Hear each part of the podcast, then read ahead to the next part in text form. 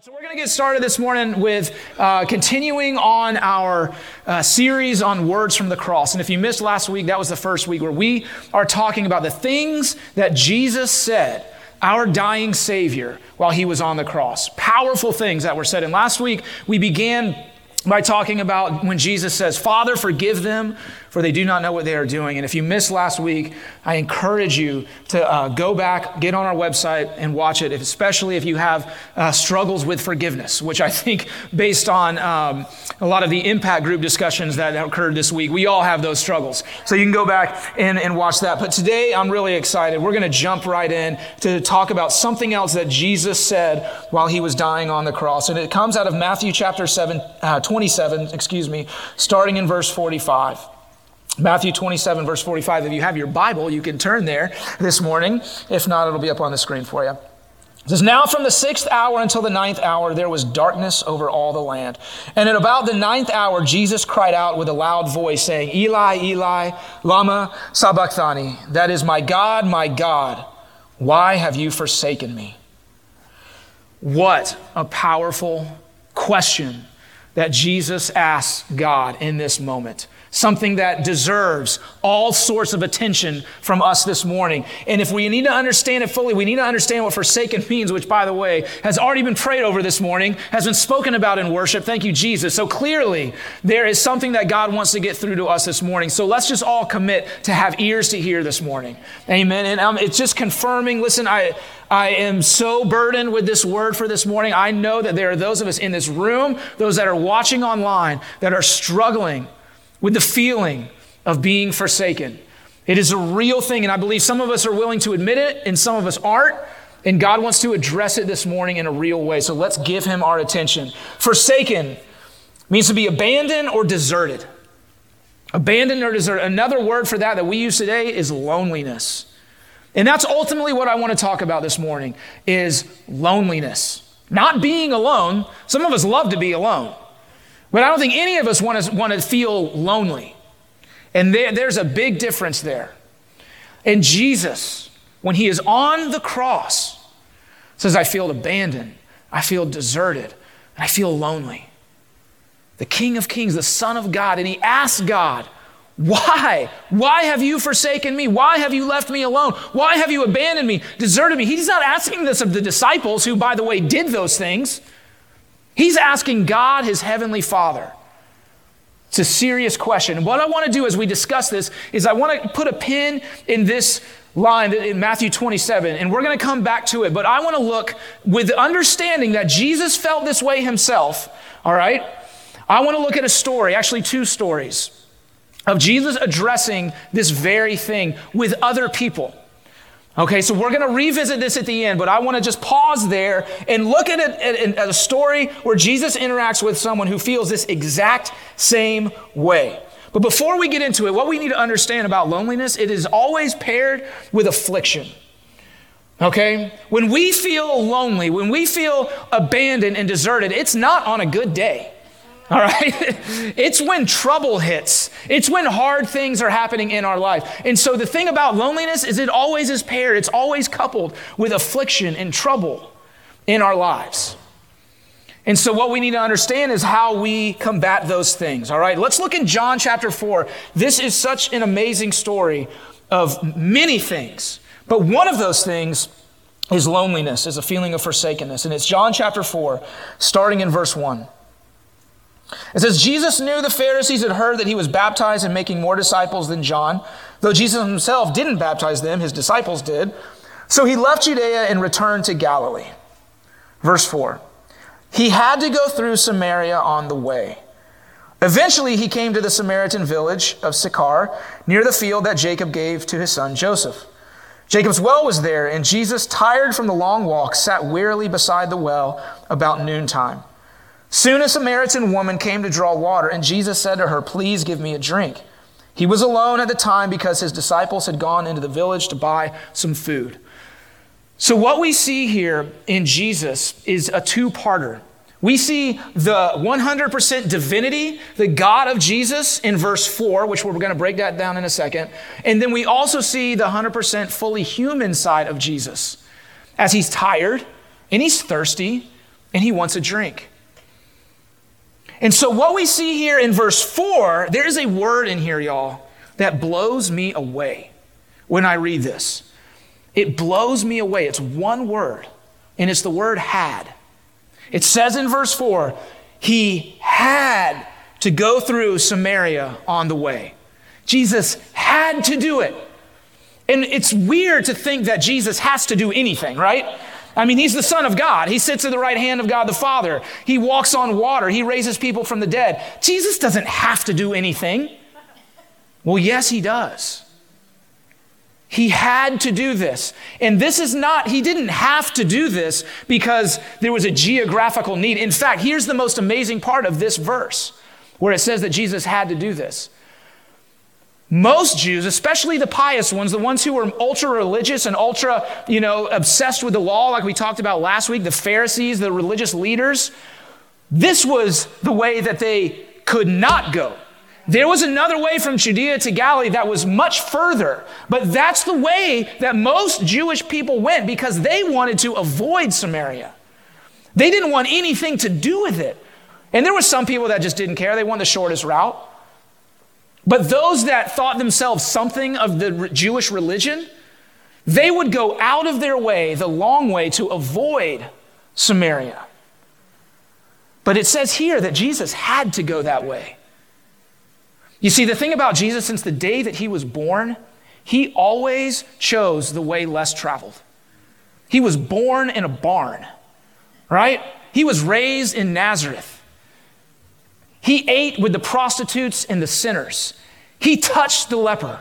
He is always for us, always, always, always going to go the way less traveled for us. And so that's why we can read here in verse 4 that he had to do it. He had to go to Samaria. Even though the Jews wanted nothing to do with Samaritans, Jesus is like, I gotta go that way. Why? Because there was someone there that he had to meet who was feeling forsaken, who was feeling lonely, who was feeling completely rejected. He said, I gotta go. I gotta meet them there. Even though every other person, every other religious leader was like, I ain't going near that way because I'm concerned with myself. Jesus like, I gotta go. I gotta go. And I want you to know right now if you are feeling lonely, if you are feeling forsaken, God is saying, I gotta go to them. I have to go to you. Even if it is the road less traveled, I will go. I will put my reputation on the line to meet with you in the middle of the day at a well to let you know that you are not forsaken, to let you know that you are not alone. And so I want to say again for any, anyone in here that is feeling like you are alone, you are not. You are not alone. That is a lie from the enemy. You are not alone. Thank you, Jesus. Verse 9 The woman was surprised, for Jews refused to have anything to do with Samaritans. She said to Jesus, You are a Jew, and I am a Samaritan woman. Why are you asking me for a drink? There is a triple whammy of rejection going on here by this woman. Okay, check this out. First, Samaritans as a whole are rejected by Jews. Okay? And here is this Jew coming to her asking for a drink. So some Samaritans are rejected, rejected. Now, inside that, she is a Samaritan being rejected by Samaritans. Okay? So that's double rejection. Third, she's a woman. And she is being rejected by other women. And we know that because she is at this well in the middle of the day by herself. Women went to the well then in the morning when it was cooler, when you needed all that water then. It made no sense to go to a well at the hottest part of the day, except for the fact that that was the only time you could go because no one else wanted you around, including Samaritan women who were just like her, rejecting her. These Samaritan women who had been, in large part, rejected by the Samaritan men. These Samaritan men who had been rejected by Jews. You see what's happening here? She is so alone, rejected by everybody. We're not going to discuss it this morning, but Jesus looks at her and says, Yeah, there's been five men that you've been with. Rejected, rejected, rejected, rejected, rejected. So here she is, finding herself at this well, living this life of rejection and loneliness and forsakenness. But here comes a Savior that had to go that way to see her. That is every single one of our stories. Jesus just had to come find us so that we would know for the rest of our lives that we are never alone. Praise God.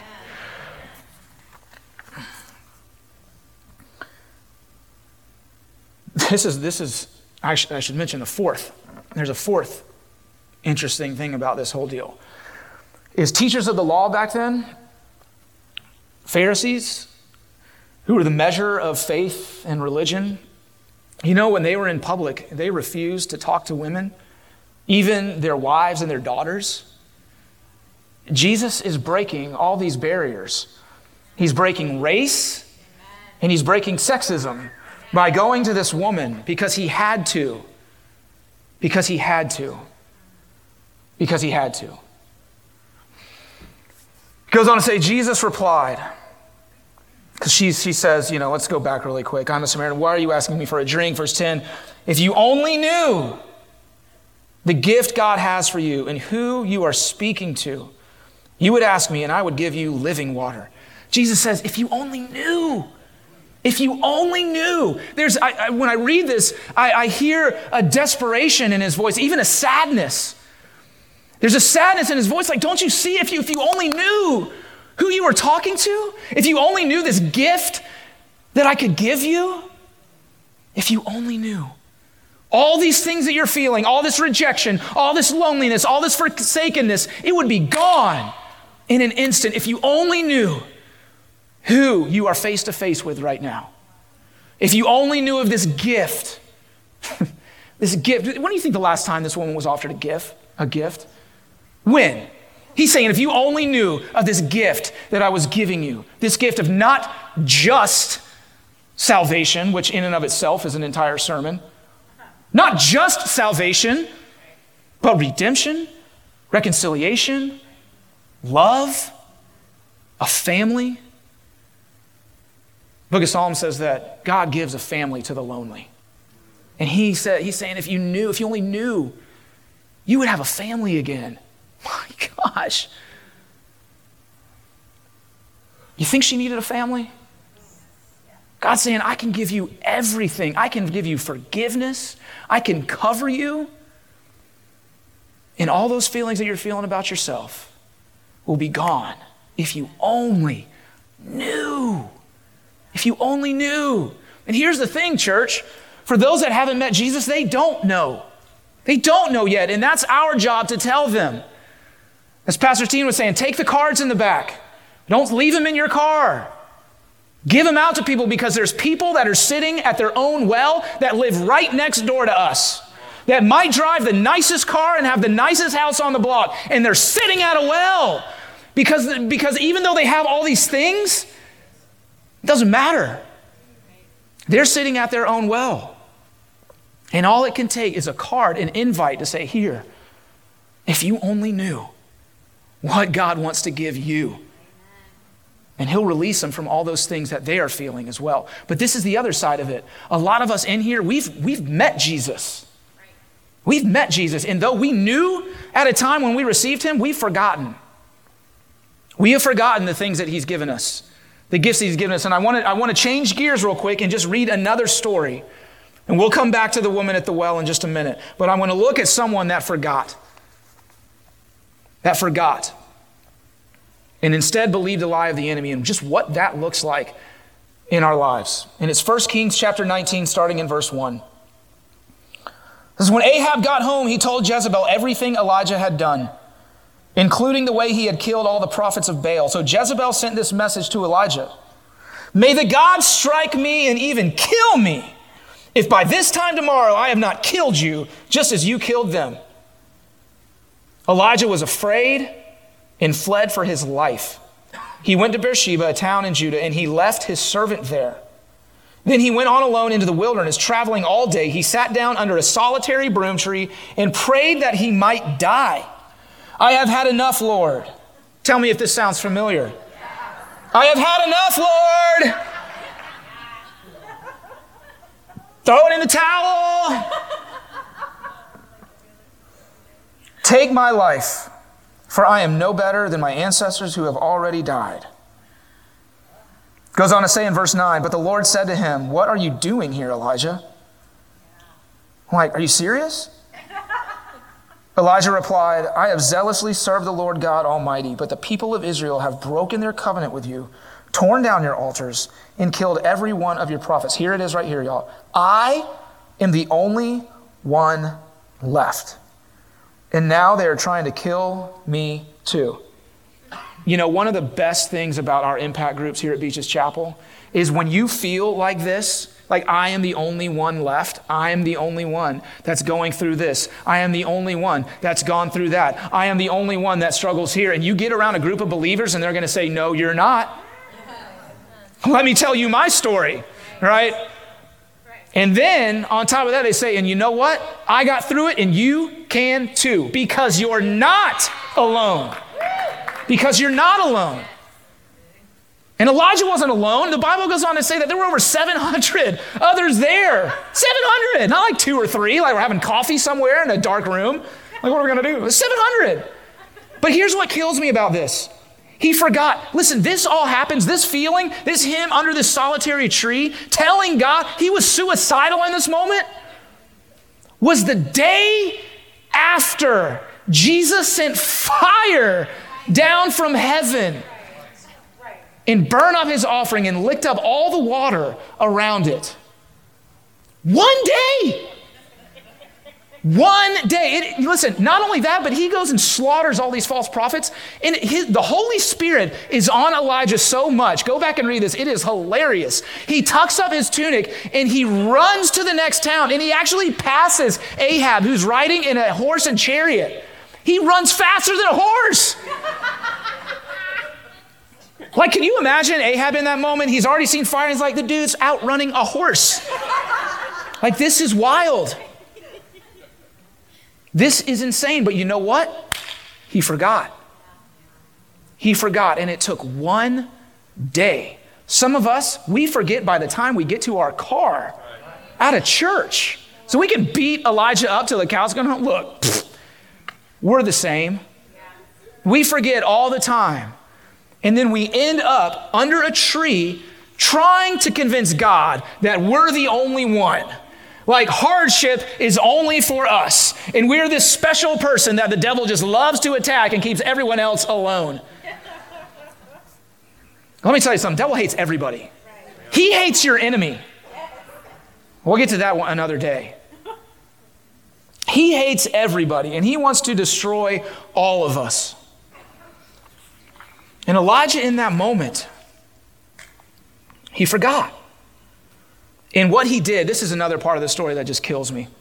Jezebel threatens him by saying, May the gods deal with me if by this time tomorrow you're not like the prophets that you just killed.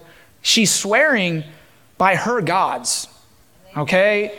Yesterday, her gods were, were nowhere to be found. They couldn't light that altar that they built.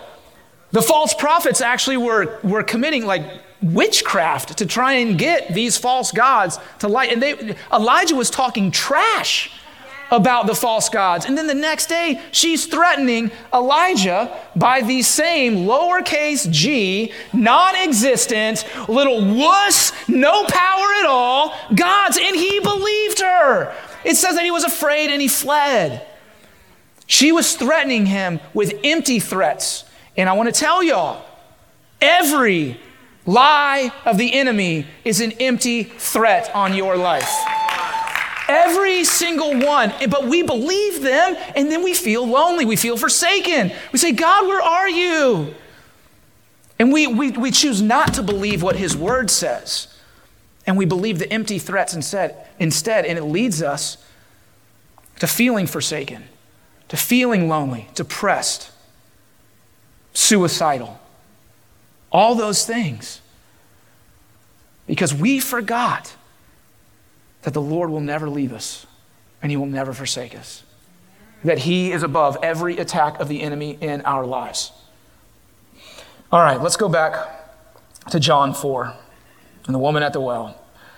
So Jesus says, if you only knew, if you only knew, you would take living water. And here's what she says. Listen to these words that she says to him starting in verse 11. But, sir, you don't have a rope or a bucket. She said, And this well is very deep. Where would you get this living water? And besides, do you think you're greater than our ancestor Jacob, who gave us this well? How can you offer better water than he and his sons and his animals enjoyed? Here's what she's really doing. This her response to Jesus in this moment, this conversation, is just doubt, doubt, doubt. And break it down in three parts. Sir, you don't have a rope or bucket. Okay, here it is. Jesus, you don't have what it takes. You don't have the tools necessary to quench my thirst. You don't have it. Second thing, and this well is very deep. Where would you get this living water? Jesus, my hurts, my loneliness run way too deep for you to fix and for you to fill. You don't have the tools and you don't understand the depths of my despair. I'm not going to ask for a show of hands. You don't have the tools, it's too deep. And do you think you're greater than our ancestor Jacob? What, what do you think? Who do you think you are? Who do you think you are that you can fix me or that you have the right to fix me and say these things to me? And so instead, in our loneliness, in our brokenness, in our forsakenness, we turn to the tools that we know. We turn to the tools that we have access to, our own ropes and our own buckets. We turn to alcohol and drugs and pornography and adultery and, and consumerism and all those things to try and fill this void of loneliness of forsakenness because we don't believe that Jesus has what it takes to fill our hearts for us. And so we rely on temporary, temporary things that all they do is increase our loneliness more and make us feel more empty and more forsaken instead of trusting that Jesus is who he says he is and that he has the tools to fix us. So she's full of doubt. Verse 13, Jesus replied, Anyone who drinks this water, I, I, love, I love Jesus. I love his response to her doubt. Anyone who drinks this water will soon become thirsty again. But check this out. But those who drink the water I give will never be thirsty again. It becomes a fresh, bubbling spring within them, giving them eternal life. Jesus doesn't say, Oh, you know, that you brought up a good point there. Well, I need to think about this for a second.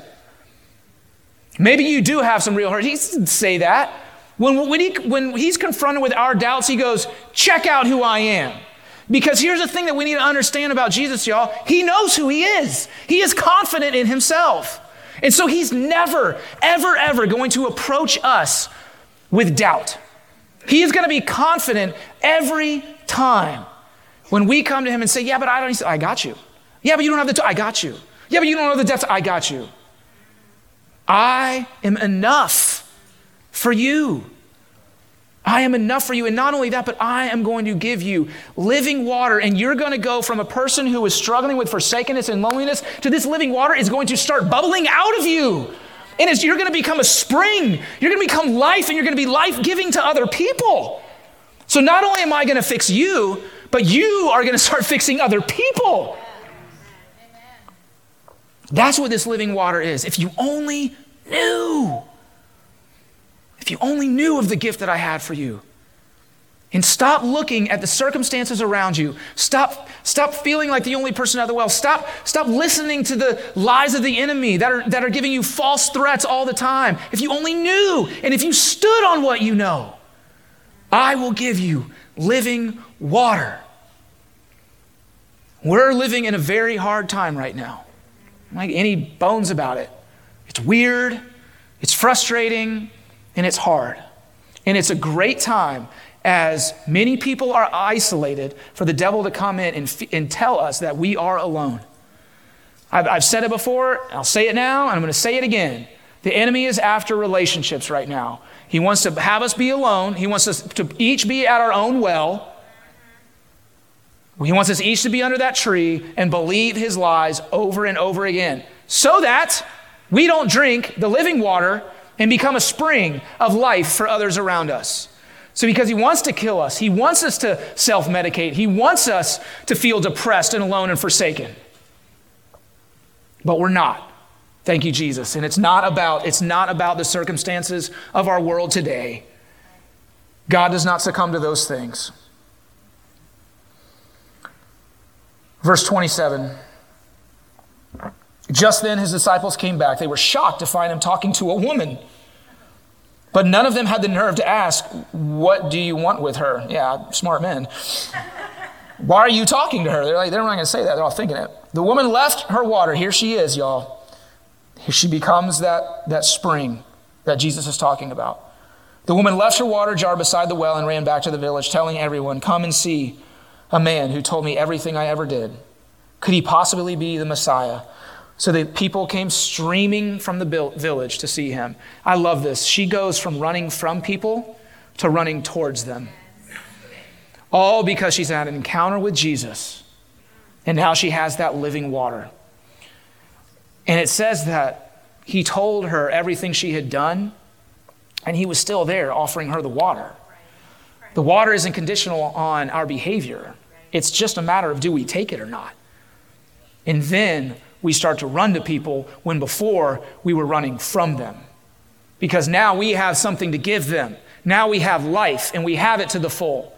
We have Jesus and the Holy Spirit moving in us in ways that we can't control, and we just want to, we just want to say, Here it is. And no longer are we at a well by ourselves, but we're running towards people because we're part of a family. We're part of who God has called us to be. Listen, the Bible says that the Lord is near to the brokenhearted. He had to go to her to be true to his word, that he would be near to her. And he will be near to you as well if you are brokenhearted, if you are feeling alone, if you are feeling forsaken, if you are feeling like you are the only one and that you're afraid and you're running away because of what the enemy is telling you. Jesus is going to look at you and say the same thing God, I got to go. I have to go. I have to meet them where they're at and let them know that they are not alone. I want to have the band come back up, and we're going to close this morning with just a couple more verses. I want to go back to Jesus on the cross now.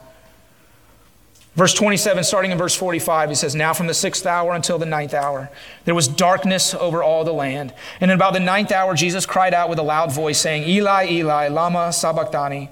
That is, my God, my God, why have you forsaken me? And I love what Charles Spurgeon says about this question that Jesus asks.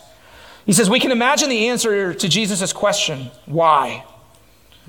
And this is the answer that God would give him because, my son, you have chosen to stand in the place of guilty sinners. You who have never known sin have made the infinite sacrifice to become sin and to receive my just wrath upon sin and sinners. You did this because of your great love and because of my great love. Then the Father might give the Son a glimpse of his reward the righteously robed multitude of his people on heaven's golden streets, all of them singing their Redeemer's praise, all of them chanting the name of Jehovah and the Lamb. And this was part of the answer to his question. The answer to his question God, why have you forsaken me? Because Jesus and God said, I have to do it. I have to do it so that we, so that you, and you online watching, and I will never, ever, ever be alone. That's the answer to the question why? He who knew no sin became sin for us. Jesus took it. He took it and he felt it in that moment. But God's saying, because I don't want anyone to ever be sitting at the well and feeling like they're alone ever again. And so I say again to you this morning you are not alone. Deuteronomy 31, verse 6 says, Be strong and courageous. Do not be afraid or terrified because of them, for the Lord your God goes with you. Say that again. The Lord your God goes with you. And He will never leave you or forsake you, y'all. He will never leave you or forsake you. Yea, though I walk through the valley of the shadow of death, I will fear no evil, for you are with me. We serve a God that is not a far off God. We serve a God that is not a far off God. He is with us. I want to read to you all again what the, the scripture that this church, this house, is based on. Our mission statement is Beaches Chapel is a home for all to begin and grow in a relationship with Jesus Christ. This place is a home where you can be part of a family and never be alone, where we can pray for one another, we can lean on each other. Ephesians 2 19 through 22 says, You're no longer wandering exiles. This kingdom of faith is now your home country. You're no longer strangers or outsiders. You belong here with as much right to the name Christian as anyone. God is building a home. He's using us all, irrespective of how we got here, whether you were at a well or not in what he is building. He used the apostles and prophets for the foundation. Now he's using you, fitting you in brick by brick, stone by stone, with Christ Jesus as the cornerstone that holds all the parts together. We see it taking shape day after day, a holy temple built by God. All of us built into it, a temple in which God is quite at home. He's calling you. This is a home for all for those that have no family, for those that have no hope, for those that are feeling forsaken, God is saying, I have to go to you, and I have gone to you. But I didn't go to a well, I went to the cross, and I hung there and I died. Your death, so that you will never be alone again. And you're going to need to tell the enemy that. You're going to need to tell the enemy that. I want to do something really quick as we enter back into worship, I just want everyone in here to just close your eyes and bow your head. Everybody. This is a safe place. We don't put on airs here. We're all saved by grace. We all know it. And I just want to pray for those this morning who are suffering, who are struggling with loneliness, with depression, with suicidal thoughts. And I just, I, I, want I want us to be bold for a second. I don't do this every week, but again, every head bowed, every eye closed. If you're struggling with loneliness right now, I just, I want you to take a, a little bit of faith and just put your hand in the air. If that's you this morning, if you're struggling with any of those things, thank you, Jesus. God, you're faithful. You're faithful, Lord. Father, thank you, Jesus. God, we thank you, Lord, that your word is true, that you're not a liar. You are who you say you are, and you are a God who is near to us. And that you died on the cross, and you said those words for us, Lord, so that we would never have to say them. God, why have you forsaken me? You said them for us, Lord, so that we, they never have to come out of our mouth again. And Jesus, I pray right now for every single person, for those that raised their hand, for those watching online, Father, for those that just still couldn't even do it, that couldn't put their hand up. I pray right now, Jesus, against that spirit of loneliness, that spirit of depression, that spirit of suicide in Jesus' name. God, I bind those attacks in Jesus' name. And we say, No more, Lord. Silence the lies of the enemy, those empty threats that are being spoken into their ears, God, every day, every moment, Lord. And I pray, Jesus, right now, for those that are dealing with it, God, that you would begin to put truth into their mind, truth into their hearts, Father truth, Jesus, that they would speak out, God, that they would themselves not say the words like Elijah said, that I am alone and there's no one else but me, but that instead, God, they would replace those words with the words that my God is with me and that I will never be forsaken and I am not alone. And not only do I have you, Jesus, but I have a whole family of believers with me. God, I pray right now that you would break those chains in Jesus' name. Do a miracle right now over the hearts and minds of every single person that is in this room, that is watching, Father, at home you would break that in Jesus' name. God, I pray for freedom from those lies, freedom from those attacks, God. Set them free right now in Jesus' name. Set them free right now, Father. Thank you, Jesus. Thank you, Father. You did not call us to ever be alone. You called us to be in relationship with you and with those around us. So, God, I pray for a new day in Jesus' name. A new day right now, Father. Thank you, Lord Jesus. Thank you, Father, for saying the, that, those words for us, for being forsaken so that we would never have to be. God, you are good, you are loving, and you are faithful, and you meet us, God, because you have to. You have to meet us because that's how much you love us. Thank you for that, Lord. We bless you this morning, God. We bless you. Amen. Let's stand.